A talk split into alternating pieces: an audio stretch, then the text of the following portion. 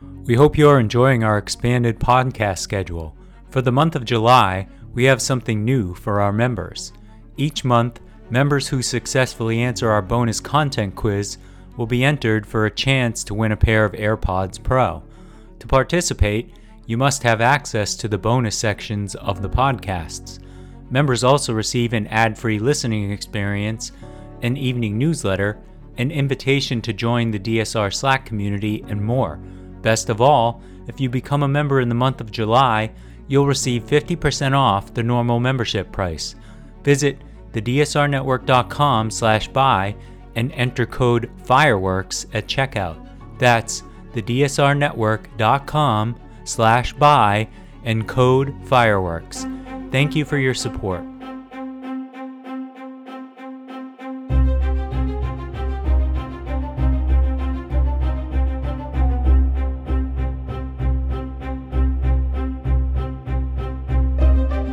Hi, and welcome back to Foreign Office. I'm Michael Weiss, Director of Special Investigations at the Free Russia Foundation and Senior Correspondent at Yahoo News. Uh, this week, I'm very pleased to announce that we are joined by a friend of mine, and I think one of the finest diplomats I've ever um, talked to about not just Ukraine, but European security. Uh, he is Ambassador Kaimo Kuusk. He is uh, the Estonian ambassador to Ukraine uh, for two more weeks, which uh, unfortunately Ukraine's loss is going to be Lithuania's gain because he's going to become Estonia's ambassador to Vilnius, where um, as of tomorrow, I'm recording this on July 10th, there's a huge NATO summit taking place at which a host of issues will be discussed, including Sweden's uh, somewhat um, stalled membership to the alliance, but not least of all, uh, also Ukraine's prospect for eventually joining NATO. Um, and so I thought, who better to have on than the forthcoming Estonian ambassador to Lithuania? Uh, we're going to talk about a host of issues, but uh, the first thing, Kaimo, uh, thank you for joining us. I know you're joining us from Tallinn um, before returning to Kiev for the, the final fortnight of your posting. Um, you and I have talked for well, I mean, a, a, few years now, but we began talking very intensively, I think, in January of last year in the lead up to the war.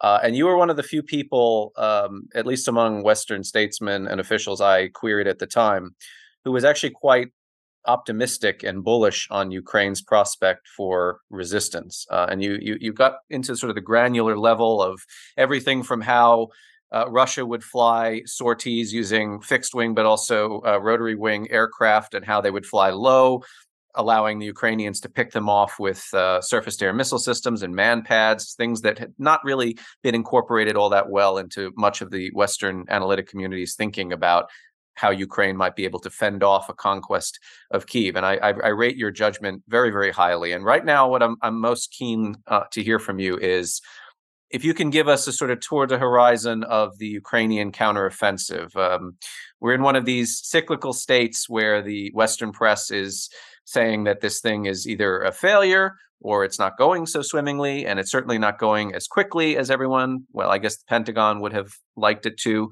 Uh, it has ground to a halt. It has quote stalled give us the the lay of the land here and what you uh, from your perch i mean typically in kiev understand that perhaps you know the average reader of the new york times may not about what ukraine is trying to do.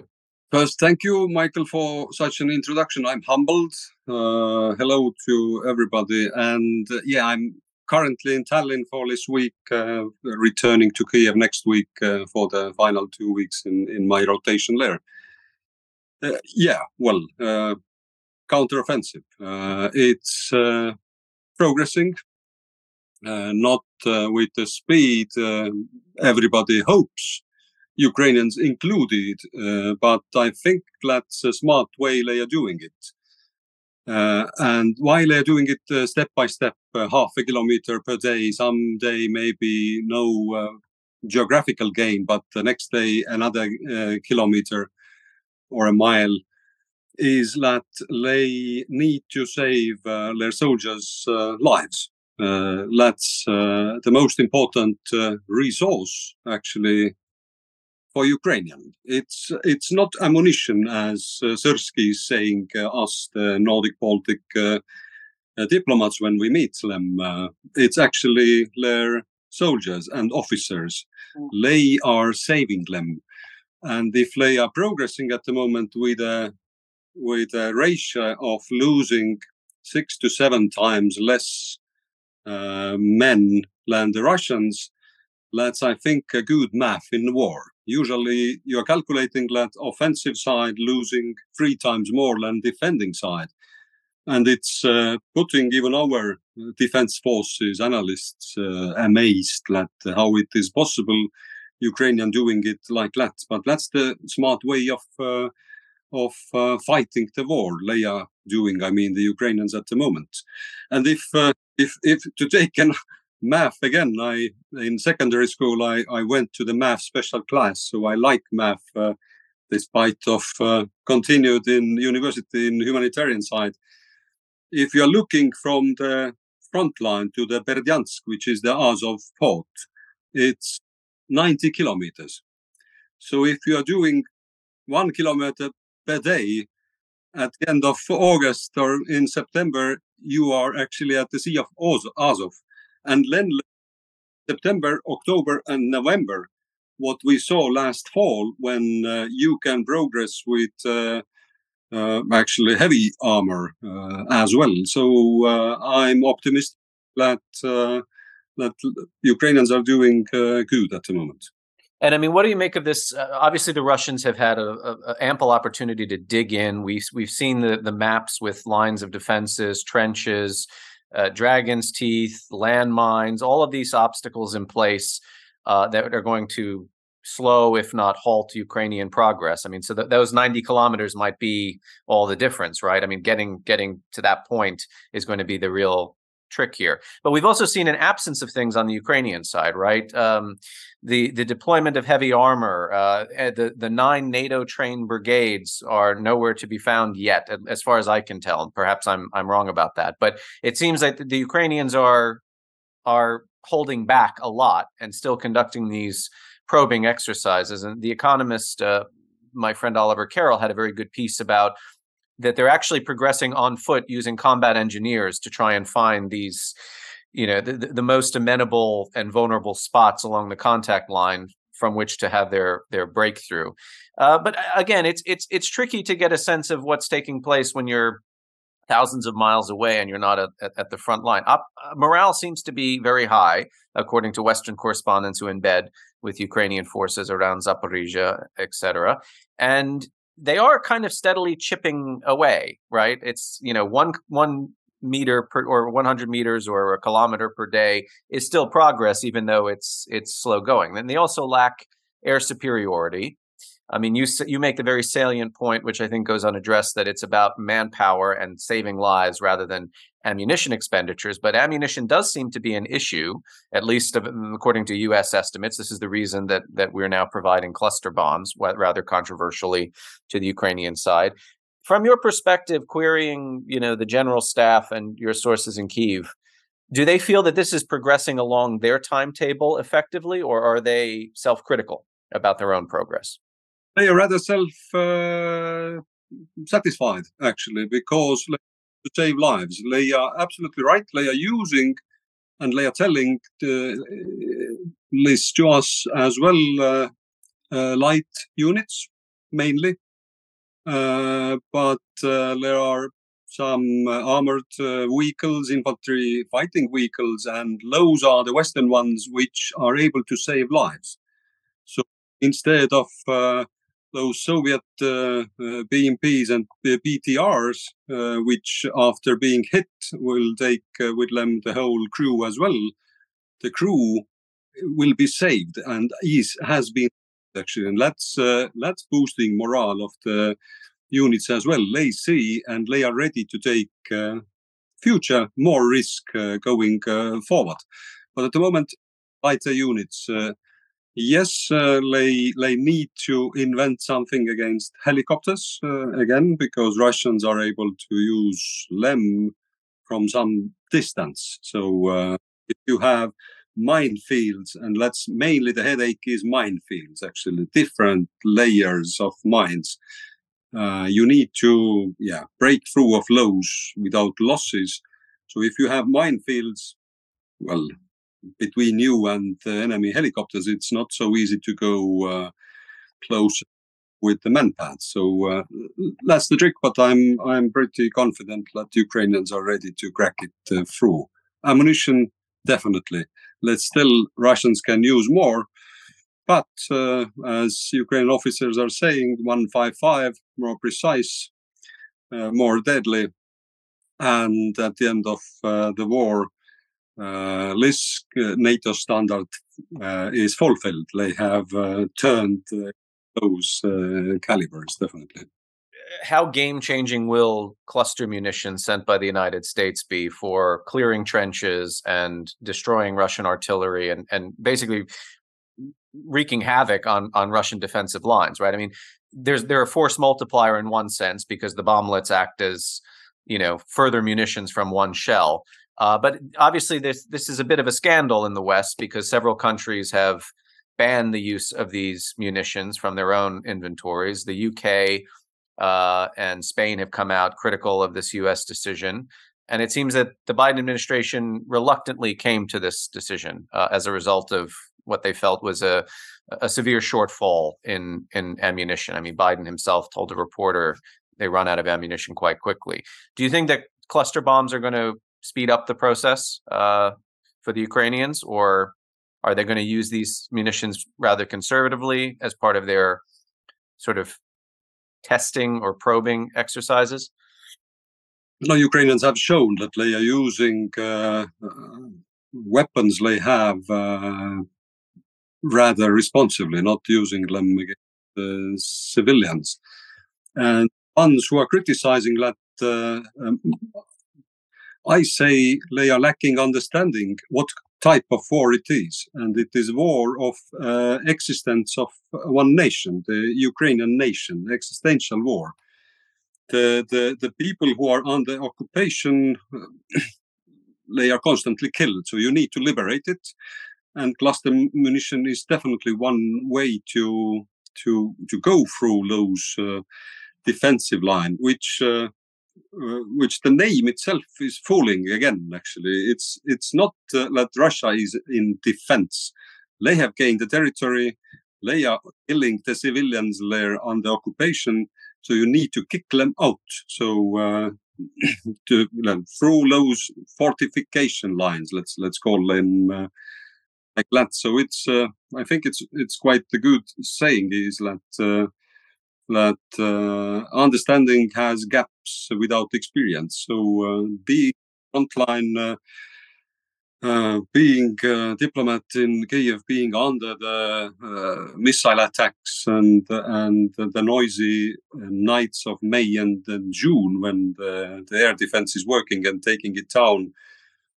Uh, well, I yeah, sorry, but I haven't seen those critics before when Russia has used and using cluster munition against uh, Ukraine cities, actually, the, the towns which have been wiped out. Uh, sorry, uh, we'll be happy to see quotes if there have been uh, weekly ones or at least once a month before, so lacking those. Yeah, and Ukrainians love to point this out as well. You know, these these newfound uh, warriors of, of human rights and civilian casualties didn't have anything to say about Rus- Russian use of cluster bombs for over a year uh, when they were being when they were raining down on civilian targets. Um, so yeah, that's that's certainly a, a key point. Uh, but you are a, a, diplomat, and I want to turn a little bit more to the diplomatic sphere. So there's been interesting developments happening uh, on the margins, or I guess in anticipation of the Vilnius NATO summit uh, not least of all in Turkey.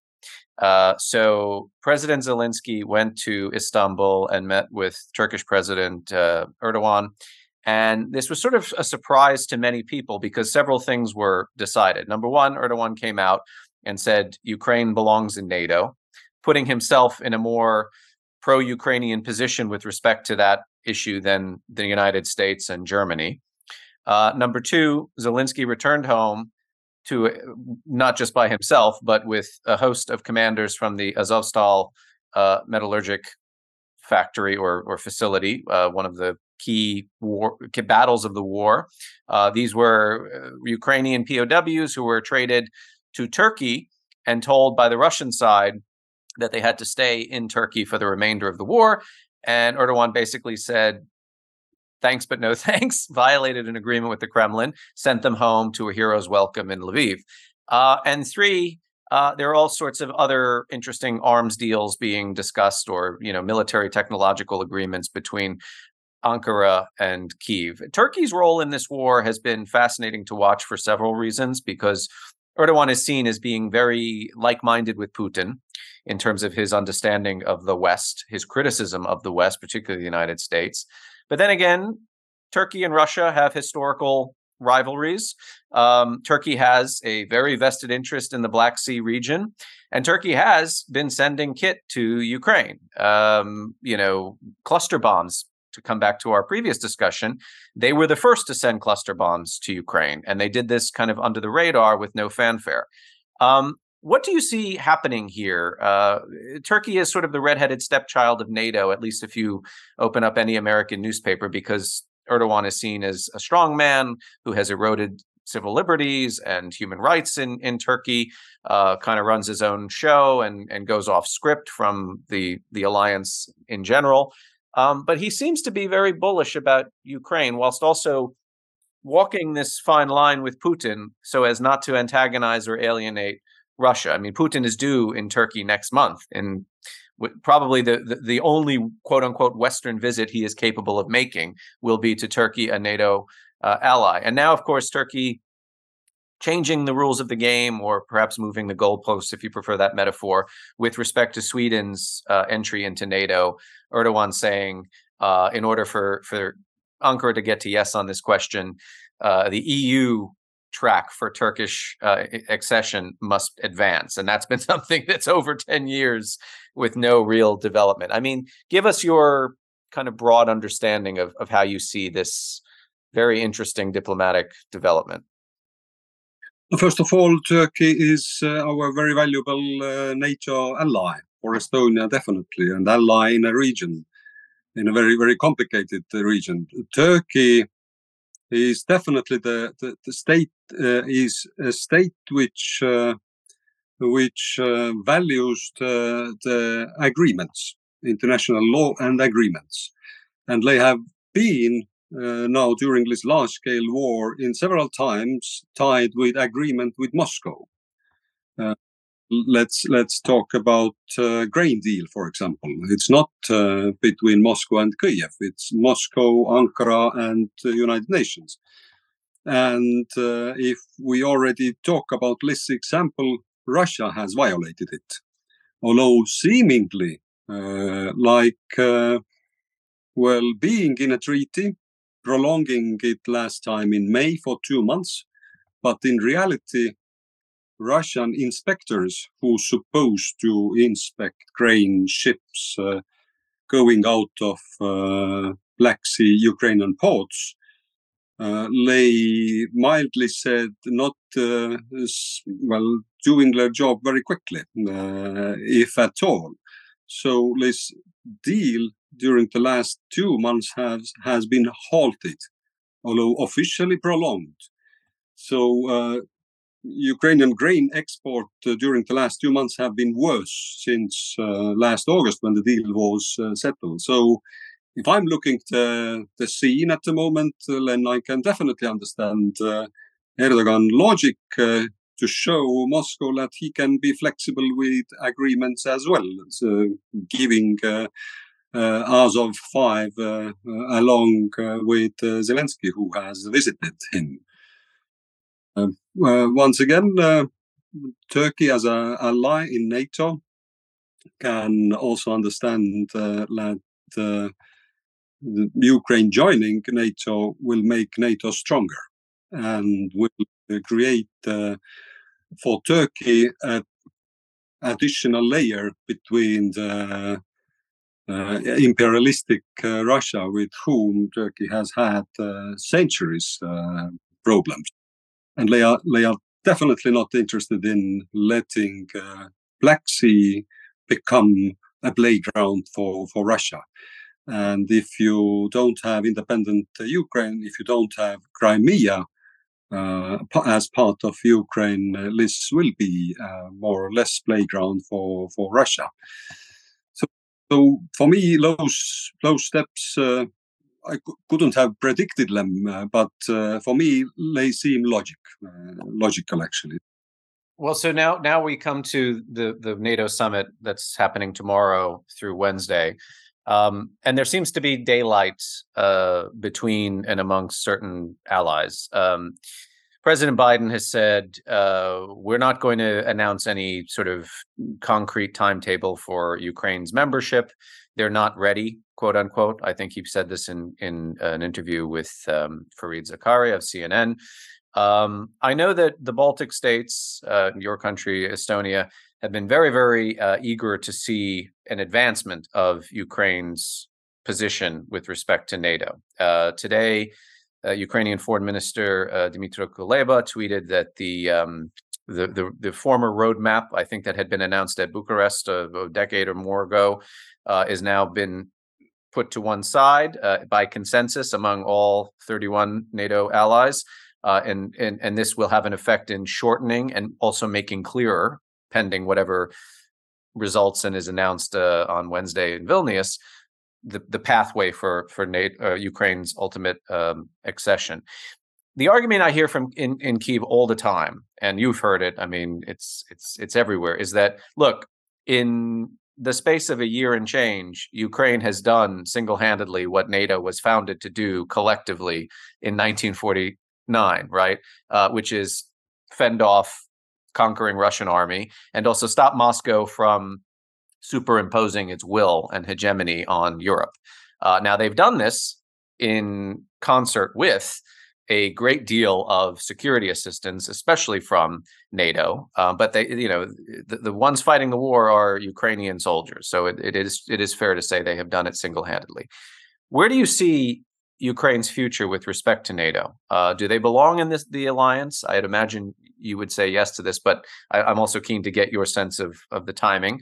And you know, what do you expect to see as a result of this summit? What what, what can we expect as an announcement um, that will be arrived at consensually among all allies?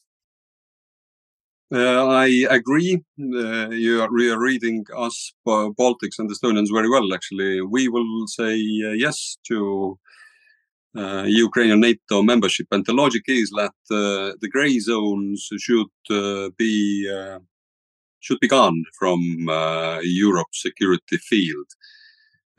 Call it neutrality, non-alliance, or something like that. those those territories are hanging in the air and uh, sooner or later will uh, call for another clash uh, between the Russian Empire uh, and this this nation or the group of nations. Then, so uh, uh, we need to get get those gray zones actually erased from the map by taking democratic nations in and and Ukraine is progressing really really well in the in the battlefield, uh, taking over the standards, uh, pushing the reforms as well. The I've seen uh, I've looked at uh, at the war as a catalyst, uh, so it's it's uh, putting the things happening much more quicker.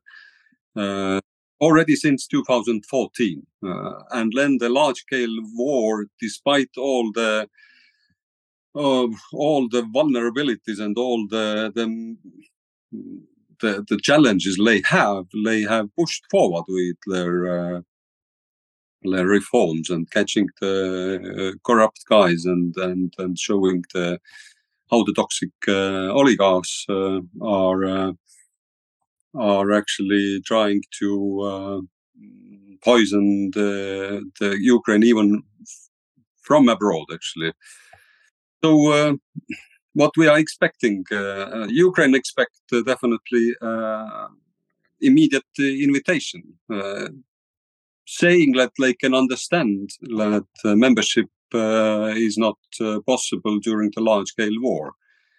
We rather try to avoid uh, also like circumstances which which should be met for Ukrainian membership. Because if we are we are drawing a table with uh, with the boxes and, and then start to tick the boxes and uh, the Russians will do every everything to to get table and then uh, well work as hell to avoid this last or second to last box uh, being not ticked actually so so uh, we need to go forward from the Bucharest uh, promises the goal that Ukraine one day will be NATO member. Yes, uh, let's uh, let's we we we all all agreed. Uh, you you you mentioned U.S., uh, Germany, uh, Turkey, whoever uh, had nodded to that. so now now what will be the the path to that and take, taking away the the map, which is the membership action plan nobody asked it uh, from Finland and Sweden. Okay, we can say that they have worked uh, uh, for years to, to meet the NATO standards. Uh, so in uh, Ukraine, large-scale war every month is like year. So uh, and confirm it. so the last year and a half have been like three for a normal diplomatic career, maybe five. But in terms of the more legalistic considerations, you know, that one of the guidelines for membership is you have to have friendly relations with the neighbors, um, which is unimaginable so long as a sovereign independent Ukraine exists, that it's going to have friendly relations with at least Russia under Putin and probably for the foreseeable future. But also, even more specifically, um, you cannot be a member of NATO with parts of your territory under occupation. I mean, the euphemistic way of describing it is contested. I would say that's a little too euphemistic. It's it's occupation. So presumably in order to speed this process along, Ukraine will have to liberate all of its 1991 borders including Crimea. And this is where we get into more of the kind of thicket of debate uh, among and between NATO allies. Uh, in the US, uh, it is a, a, rhetorical flourish that you know Crimea is Ukraine. Uh, rhetorical flourish grounded in international law and in in what the UN recognizes to be the state of Ukraine. However, dot dot dot, there are stakeholders and policymakers who are, to put it mildly, skeptical that Ukraine can retake Crimea, much less all of occupied Donbass where does this put us in terms of this kind of dialectic here? On the one hand, we want Ukraine in NATO, or we all agree that it belongs in NATO. On the other hand, in order to get to NATO, Ukraine has to do things that a lot of NATO allies are pessimistic it can do and are perhaps also unwilling to help it to do. And here we get into the question of F 16 fighter jets and what uh, Defense Minister Reznikov told me was uh, what he envisages as a coalition of jets, similar to the tank coalition that was put together several months ago. Here we get into long range munitions, uh, ATACMS. Um, you know, we've seen the Brits provide Storm Shadows cruise missiles, which can target any Russian position. But there's a host of things that seem to need to happen before Ukraine can become a member of NATO. Uh, and and to put it very broadly and generally, it has to defeat strategically defeat Russia in this war and drive all of Russian occupiers back into their native country. Am I wrong about that, or can there be some kind of carve out or dispensation? Uh, we can uh, definitely argue with those uh, preconditions uh, about this. Let's say, uh, let's let's take this friendly relations with your neighbors. Uh, and Germany is a very good example. Western West uh, Germany uh, and Western Berlin uh, didn't have friendly neighbors at all when they joined, when they were taken into NATO. So I think that's the that's the best example that everything is possible uh, if there's a political will and there's a courage to uh, stand for values we in the West share. Uh, that's what the, the Ukraine is fighting. Our own Estonia don't have a border treaty, and I would not call our big neighbor Russia with a small R and a friendly neighbor actually.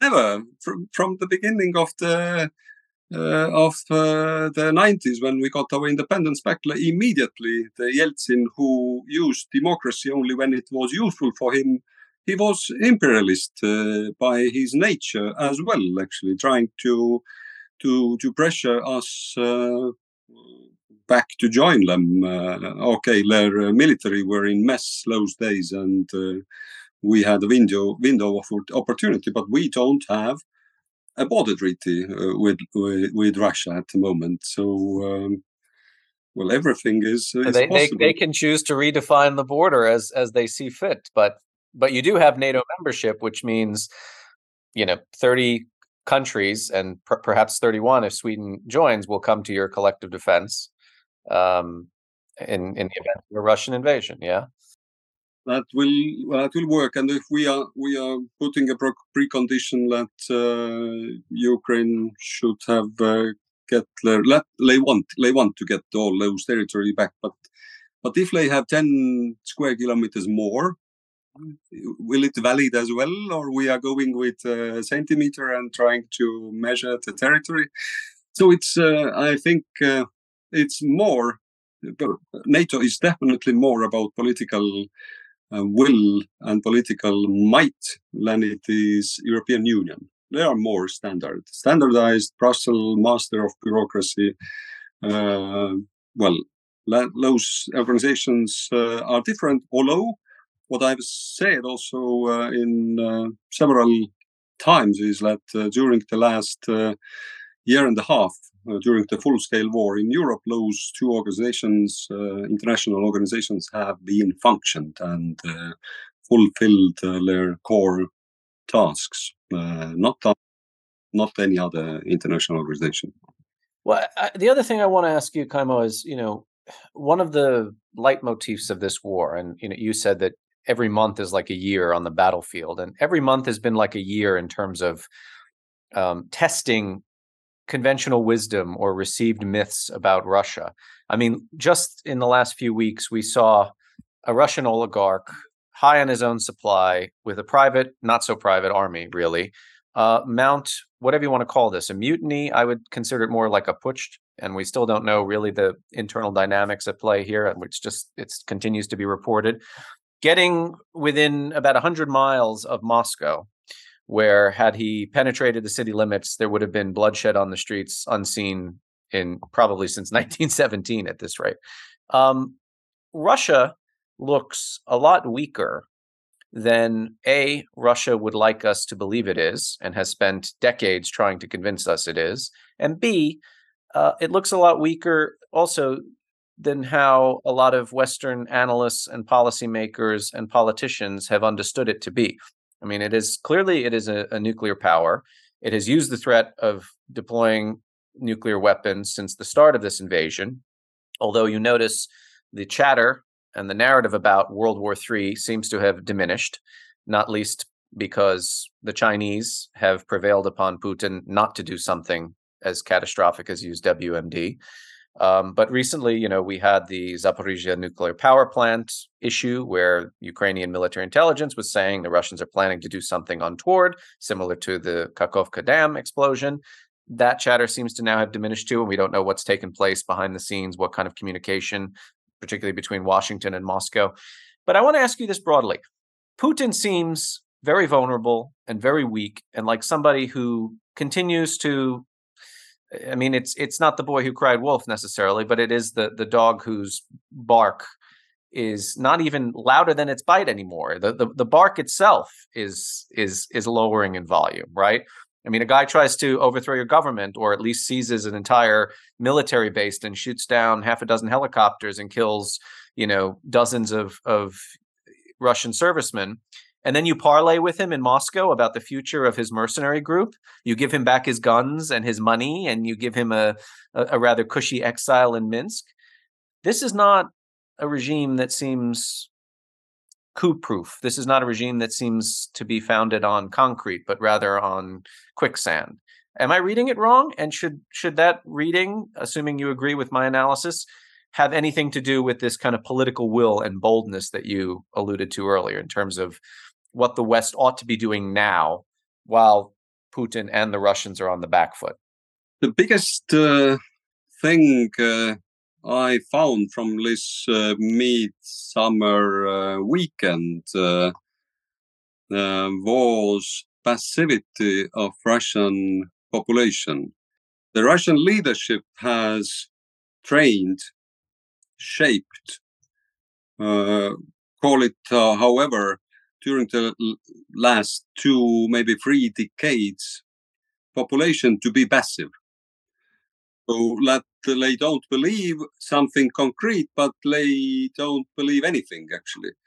So certainly the, the passivity uh, they have trained was also towards Putin. No one went to protect Putin. No one didn't die for Putin, uh, and uh, they are not very eager to die in Ukraine as well, as we have seen. Uh, they're not. Uh, there's not so big masses uh, volunteering to go on the front line, but uh, but we have we have looked the Levada Center population popularity polls and and reading. Hey, Putin's popularity is still around eighty. Well, dropping now five points, and we are thinking it's already a significant drop, but then rising again. In a critical moment, they are passive. The are passive, and uh, that should be frightening uh, for the leadership uh, in Russia as well, or uh, they need now to use their political technologies to to find a way how to survive in that passivity. Actually, when you have forces which uh, which are rising actually in uh, in in Russia, looking after power so the passivity keyword for me from that weekend is the passivity, all uh, overwhelming passivity actually. And this is something that that has a direct bearing on the course of the war because I remember Timothy Snyder, you know, the Yale historian, brilliant historian of of Europe, post-war Europe in particular, wrote an essay months and months ago about um, the sort of virtual reality of contemporary Russia, where it's it's sort of engineered like a television program. When the program is over, you change the channel or you you introduce new viewing options. And Snyder's point was if Putin decided tomorrow he wants to end the war, he can pull every last Russian soldier out of Ukraine and then basically change the channel and sell to his population. This was a great victory. We fended off NATO. We have secured our borders. We are Fortress Russia. You know, have military parades and and Z pageantry all over the country. And you know, a lot of people will look at him like he's completely full of shit and that this was a humiliation, but they'll shrug their shoulders and get on with life anyway. And I, I put this to your prime minister, Kaja Kallas, uh, in Tallinn one year ago, almost to the day. She completely agreed with Professor Snyder's assessment. And this passivity that you allude to, I mean, it doesn't get more of a, a, a you know, talk, talk about a probing exercise, right? It, there's no more of a greater test to a nation's social and political cohesion than an attempted coup, which gets very close to succeeding. And everyone's sort of like, we don't care. Prigozhin, Putin, Patrushev, whomever, we'll just get on with our life. This shows that the West can continue to push and push and push and push and and then provide Putin his sort of his golden bridge, as you you might call it, where look, man, you can you can stay in power and you can convince your own people that you've succeeded. We don't care how you dress it up. Just get the hell out of Ukraine because we're going to make life miserable for you in Ukraine. And we're going to get to such a point where the next Prigozhin who comes along might actually succeed in his endeavor, right? I absolutely agree. I have uh, read that and uh, this weekend, uh, two weeks ago, three weeks ago, was uh, excellent uh, proof that so it is actually. We, we don't need to worry, and I'm I'm not worrying about the face saving of the of the mass uh, murderer. I mean Putin. So he didn't. he don't need face saving. He's sending one face to some periphery to kiss the masses, and the other face is is meeting the well the the close uh, close team, so to say, team. Yeah, team is uh, too uh, honorable word for for less uh, less less bunch of people uh, in Moscow.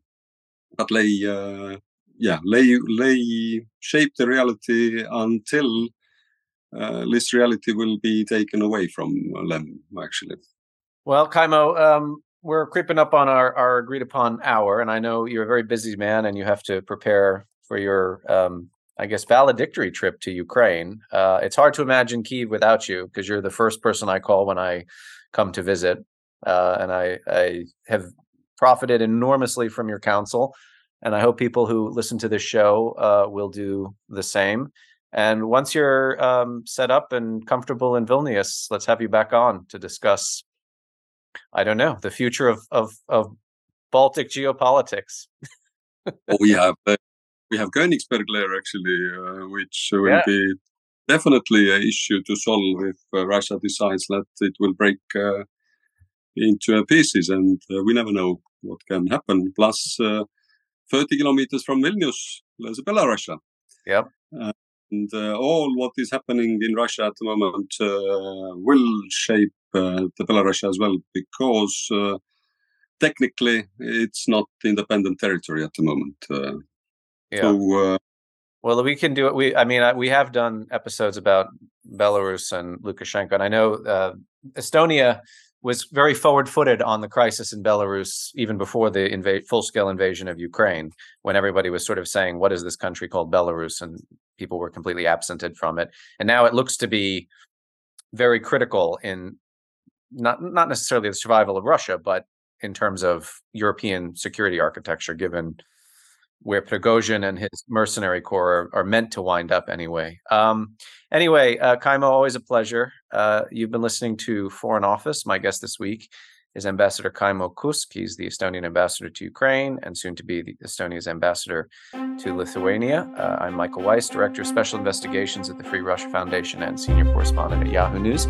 And we will see you next week. Thank you very much.